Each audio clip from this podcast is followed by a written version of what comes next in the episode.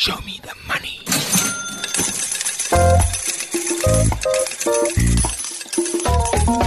This is the Money Web Be a Better Investor podcast, picking the brains of professional investors on their investment strategies, successes, and mistakes. Your host, van Niekerk. Welcome to this week's edition of the Be a Better Investor podcast. My name is Ryk van Niekerk, and in this podcast series, I speak to finance and investment professionals about their investment journeys and why they chose a career in managing other people's money and also their investment decisions before they turned pro. The idea is to find a few golden nuggets of wisdom to assist amateur retail investors to become better investors. My guest today is Abdul Davids. He's a portfolio manager and head of research at Camissa Asset Management. Abdul was also the head of research at Kagiso, but before joining Kagiso, he was a senior analyst at Allan Gray and a financial manager at Wendel Air Industries. He is a CFA charter holder. Abdul, thank you so much for your time today. First of all, give us a bit of background. Where did you grow up and what career did you dream of when you were still at school? Thank you for the opportunity, Ryk. I think uh, my background is quite different to, I think, many of your typical interviewees in that I grew up on the Cape Flats, a place called Belhar, which many people haven't even heard of. It's a very small town on the Cape Flats. And uh, initially, you know, I wasn't always academically inclined. It's sort of late bloomer in the old days when they still had standards, so standard eight, around about grade 10, I think, in the modern language, I started to get a sort of interest in accounting. And at that stage, if you were reasonably bright at school, your teachers and career guidance sort of counselors always advised you either become a doctor or an actuary. And I just thought actuarial science was a bit too complicated and too, you know, insurance driven. I'd much rather focus on the CA stream. And, you know, I set my mind on becoming a chartered accountant. Yeah, I think, you know, all my decisions post that, you know, selecting UCT, enrolling for a BCom accounting was aimed at becoming a chartered accountant. As I always say, life happens, and I couldn't finish my chartered accountant sort of journey. But then, as you've mentioned in your introduction, my first sort of foray in the working world was a company called Wendel Air, where initially I was supposed to be the assistant accountant. But the day I joined, the financial manager resigned. So suddenly I was this 24 year old, fresh from varsity youngster that had to oversee the financial operations of a company with three branches in Cape Town, PE, and Durban. So that was quite a, a rude awakening. Thrown into the deep end, yeah. yeah, I learned more in that one year and a bit than I learned in four years at varsity, I suppose. Yeah, that is always the case. Your first job has a much steeper learning curve. But then, you know, the the financial management world would have been at your feet. And many of the top entrepreneurs in South Africa started as financial managers or accountants at companies. When did you decide this is not for you? You would rather go into the investment world? Yeah, again, it was sort of fate that sort of decreed that I needed to go and make a career change. I really enjoyed that first job because it involved manufacturing, it involved running warehouses, all of the stuff that they don't teach at university. And I sort of was learning as I was going along. I mean, I was introduced to accounting software, which they never taught you at university, and you know, study the manuals and, and get to know all of those things. So again, I learned all aspects of financial management, uh, given that uh, essentially it was myself and two bookkeepers. and I think that really gave me insights into what makes businesses work, what are the pitfalls in running businesses. And unfortunately, that business, because it wasn't well run and sort of predated me, that quite a, a large debt burden, it was sort of heading towards liquidation. And as any sort of accountant would know, you try and avoid being in the sinking uh, ship. And at that stage, Allan Gray was headhunting for somebody to run the investment systems. So after about a year and a half, Allan Gray approached me. I went for a few interviews and I got the job as investment. It was called Investment Research Database Administrator. Quite a mouthful. When were you first exposed to actual investments, or let me put it differently, when did you buy your very first share or make your very first investment with money you have earned? Yeah, that's a good question because I think my biggest learning in life up to that stage was to try and avoid debt because I could firsthand see what debt did to this company that I worked for. They had left a legacy of creditors and unpaid bills. So, you know, when I started off at Allan Gray, as I said, I was sort of heading up the investment research system. And it was quite a unique opportunity in that uh, Allan Gray was transitioning from the old DOS based sort of systems to more Visual Basic and data libraries and all of those technical jargon that IT people would know. And it was quite exciting because I spent some time with Orbis in London with the IT guys. We needed to change the systems. And bearing in mind, this is pre the year 2000. So Y2K was a big project that I was involved in as well, for those of you that are old enough to remember that. But to answer your question, I actually had no interest in investing in shares at all. I didn't know what a share was until I, I joined Allan Gray. And it, it was only when the late Simon Marais approached me in late 1999 and asked me, Don't you want to come over to the full investment side? So initially, I was part of the investment team because I was sort of in servicing the investment team in terms of the research and the databases. So I was participating in their morning meetings and various meetings. But I always saw that this is not for me. It's too complicated, it's too risky in terms of what they were doing. But when Simon came to me, I really thought, no, this is a fantastic opportunity. And I grabbed it with both hands. So that's when my journey with actual investment started uh, in late 1999 but I really didn't thought of investing anything until you know life happens as I say you settled with home loans and you know back then interest rates were very high in South Africa so the late Jack Mitchell always said you know the best investment you can make is to pay down your debt so initially my home loan was my major focus. And until I got debt free again you know we launched the Allan Gray Equity Fund around about that time. That was my primary investment. I think for any young person, you know, if you don't really know much about investing, the safest thing you can do is to invest in a unit trust, but do your homework around those unit trusts. And I think those are some of the key learnings that I had at, at that stage. And, and just to reflect back, I think, you know, I was quite privileged in that at that stage, the late uh, Dr. Allan Gray, he used to frequent and come to Cape Town quite often. I interacted with him a lot. I learned quite a lot from him the late Simon Marais as well was a mentor to me. And they're very different personalities. If you compare Simon Marais, for example, always focused on key drivers, big picture. You know, what I learned from him is the essence of what makes a good investment. And I think he had an uncanny knack of identifying good opportunities. Then to contrast that, I work with Arjen Lichtenberg as well. I think he's now in Australia. And, you know, he was the consummate accountant, got a master's in commerce, for example. I learned from him meticulous, you know, model building, understanding accounting, why it's important. I remember those late nights we sat at Allan Gray's offices, you know, going through my models and making sure it's right. And then from Jack Mitchell, the late Jack Mitchell as well, I learned, you know, the importance of looking at the bigger picture, the interplay between equities and interest rates, and why, you know, looking at inflection points and technical series history is quite important as well. So all of that sort of grew me in terms of shaping my investment view and I think to my credit, if I can be so humble to say that, I didn't really buy my first share until I was really ready. And that sort of happened much later on. Unfortunately, I've had some, yeah, not so good investments, but uh, those are all learning opportunities. Yeah, we're going to talk about those in a minute. I just want to go back. You were exposed to many different investment approaches, and there's always a debate. Some CAs would say, listen, you crunch the numbers and then you get a fair value valuation, and you look at the share price. If it's under the fair value valuation, you buy, and if it's above, you ignore or sell. Then there are other models which look wider than that, actually analyzes the, the world that company actually does business in and the prospects thereof. So it is maybe a case of a science versus an art. How do you view it? Is it a science or is it an art or is it a combo?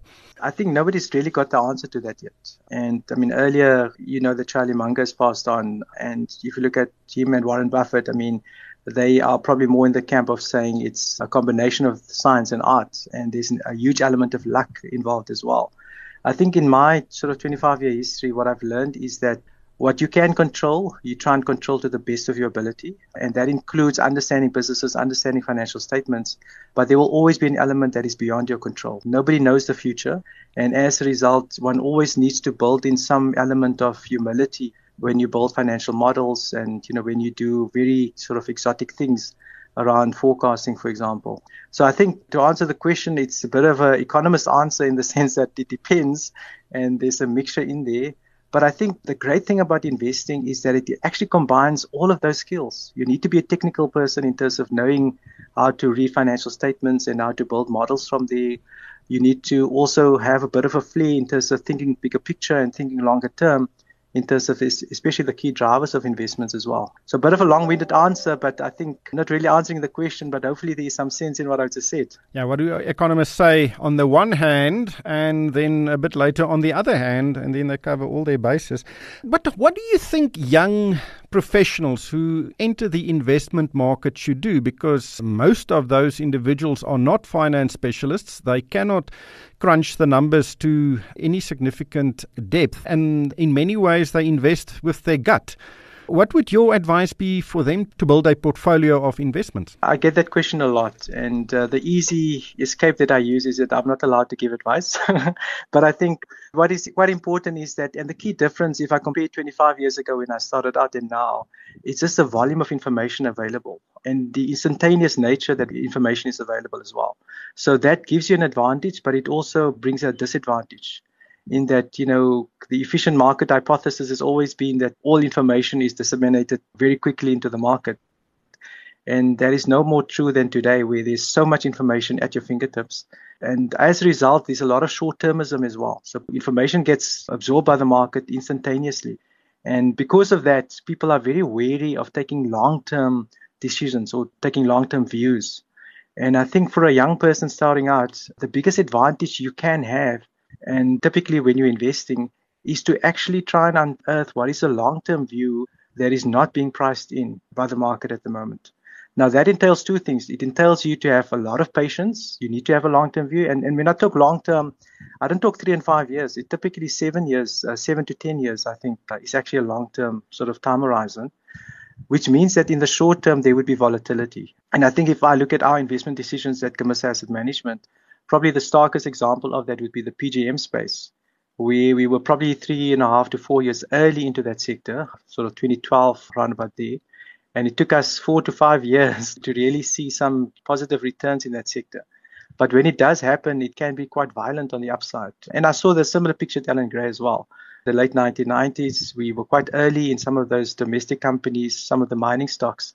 We avoided some of those financial stocks that were flying high. It took us two years of pain but when it turned in 2001, again, the performance was just extraordinary that you get. Timing, and that's, I think, the essence of what you just referred to. The timing of investments is critical. But when you have money in an, an account, you have the whole universe of investment options. How important is timing when you need to make an investment decision because you can't see ahead. You can't see two, three years ahead. You know, when you buy something, you expect it to go up immediately. And if it doesn't, sometimes you regard it as a poor investment. I think it's only in the fullness of time and sort of a longer time horizon that you'll discover whether you were correct or not. Again, this instant gratification syndrome that I call it, where people want share prices to go up immediately the day after they bought it, it really happens. And that is not a long term sort of sustainable investment strategy. I think what one needs to do is to, first of all, look at fundamentals, look at sort of the key things that you think are important in an investment and identify whether there's, you know, a lucrative opportunity there and whether there's a mispricing in the market. Unfortunately, it's virtually impossible to time these things. The only thing we do know is, as I said earlier, what you can control. And what you can control is your research, the information at your disposal to make those decisions. And then again, you know, investing is for the patient. It's not a short term, it's not a 100 meter sprint, it's, it's really a marathon. I know it's a cliche, but I think it really applies to investing as well. How do you approach poor investments? On this podcast, I've spoken to many professionals, and they regard a win lose ratio of 6 out of 10 as a good one. Um, if they get six winners, they accept it. And then if there are four losers, they just hope those losers don't perform too poorly. But if you have a poor investment in your portfolio, when do you exit? Yeah, I think that's a good question. And the process that one needs to go through is always I call it a bit of navel gazing. You need to look at yourself in terms of two aspects. Did you make a mistake in terms of your research, or did you genuinely miss something that was either not disclosed or was hidden? Or where the circumstances, and those two elements are linked, where the circumstances beyond your control resulted in you having an underperformer in your portfolio. And I think the easy one is if you've made a mistake, the best thing to do is to cut your losses immediately and admit you made a mistake and move on.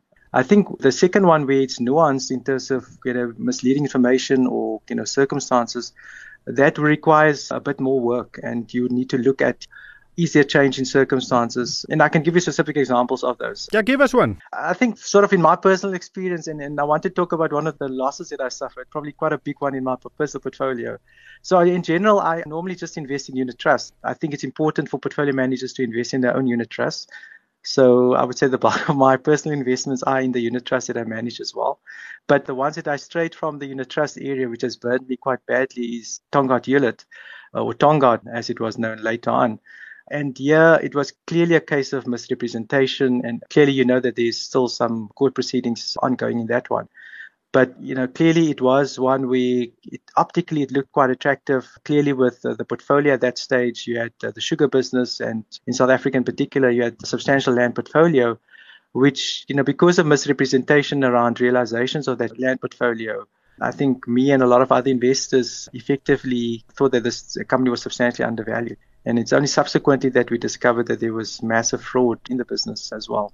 Yeah, the same with Steinhoff. And it's very, very difficult to actually preemptively identify potential problems because, in the case of Steinhoff, for example, I know there were one or two analysts who warned against a potential implosion, but there were at the same time 10 or 15 positive reports expecting above average future growth. It is very, very difficult. And the positive side, sometimes when you make a good investment, the share price or the unit trust really perform excellently or really, really well. When do you take your profits? Yeah, so I sort of have an internal rule that if you've doubled your money, you need to take at least some of the money off the table, irrespective of how short the time horizon has been. And that's sort of my personal investment philosophy. But you continuously reassess. And even if a stock has doubled, you know, we've seen so many examples in South Africa where stocks have doubled and then doubled again. So selling too early is also not a great outcome for yourself or for your clients as well. So our process is to continuously look, relook at the investment case. Does it make sense? You know, is there still more upside as a result as well? But I think, you know, some examples that I can cite again in the PGM space, investing in Anglo Platinum at the bottom of the cycle, sort of 2013, 2014. And that share price has come from 250 Rand. It went over 1,000 or close to 2,000 Rand. So it's really done exceptionally well. Northam is another one buying that one in the sort of 30s, 31 Rand a share. And yeah, I mean, that one has been a 10 bag as well. Obviously, it has retraced more recently. But yeah, I think, you know, again, looking at the longer term view and in 2013, 2014, when PGM prices were quite low, everybody was bearish. The contrarian sort of investor in me said, no, this is fantastic opportunities. And uh, I think we're seeing a repeat uh, somewhat of that today in this current market as well. If you could go back and speak to Abdul when you were 24, when you finished studying, you got your first job, what investment advice would you give yourself? I think I've been sort of on a good wicket in terms of following my own advice. And I think the biggest learning and the biggest investment advice I can probably give myself is to spend a bit more time doing homework and don't take management's word for everything and be a bit more critical. And that would have been clearly stood me in good stead in terms of avoiding some of the losses over the last 20 odd years. But I think the biggest financial advice or investment advice that one can give, which doesn't constitute advice, I have to say that, is to pay down debt and to be as debt free as possible uh, from an individual point of view. Obviously, some debt is good for companies and, you know, to be able to build capital and to invest capital. But I think, you know, in an environment where interest rates have risen quite dramatically over the last 18 months or two years, I can see, you know, firsthand, family and friends, the impact that uh, debt has had on their sort of ability to to have uh, net savings. And in hindsight, many would have said, you know, if I'd paid down the debt earlier, they wouldn't be in the predicament that they are. The number one advice probably is to pay down debt and to try and invest with after debt earnings and savings. Yeah, I think many people pay off their debt and then afterwards they just enjoy the money they are saving. And the key there is after you've paid off your debt, use that money, the money you've saved, and invest that so your whole portfolio and wealth can increase. That's the flip side of it. Definitely. And I think to link to that, it took me a couple of years to pay down my bonds. But that amount that I've been paying every month beyond, you know, after the bond was paid, I continued to save that amount. So that didn't fritter away into lifestyle changes or mm. anything like that. And I think it's it's a bit of discipline as well that if you can afford to pay ten thousand to fifteen thousand a month in a bond payment, after that bond is paid off, uh, continue to put that amount of, of money away and continue to save as well. Excellent advice. Abdul, thank you so much for your time today and for sharing your insights. Thank you very much, Ryk. That was Abdul Davids. He's a portfolio manager and head of research at Camissa Asset Management. Show me the money.